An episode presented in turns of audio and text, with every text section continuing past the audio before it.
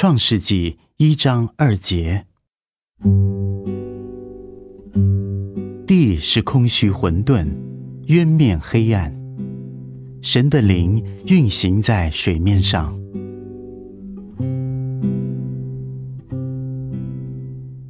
从今天的经文，我们看到历史是怎样开始的。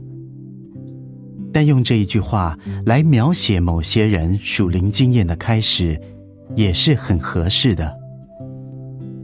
那些人轻浮、享乐、游戏、欢笑，但他们的世界正是空虚、混沌，一团糟。他们困在其中，找不到出路。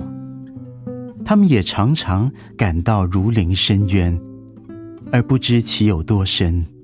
和其中有什么？只感到不可捉摸和害怕。他们的情况正是渊面黑暗，但神的灵运行在水面上。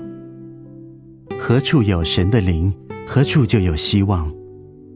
因为灵的工作，就是要创造光与生命。你生活中所经验的烦躁不安、极大的寒冷与空虚，正是神的灵的工作。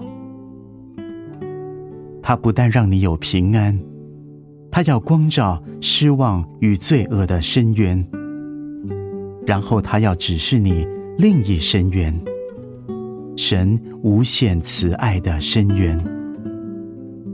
他将领你到耶稣的十字架面前，在那里，他要使你看到神长阔高深的爱。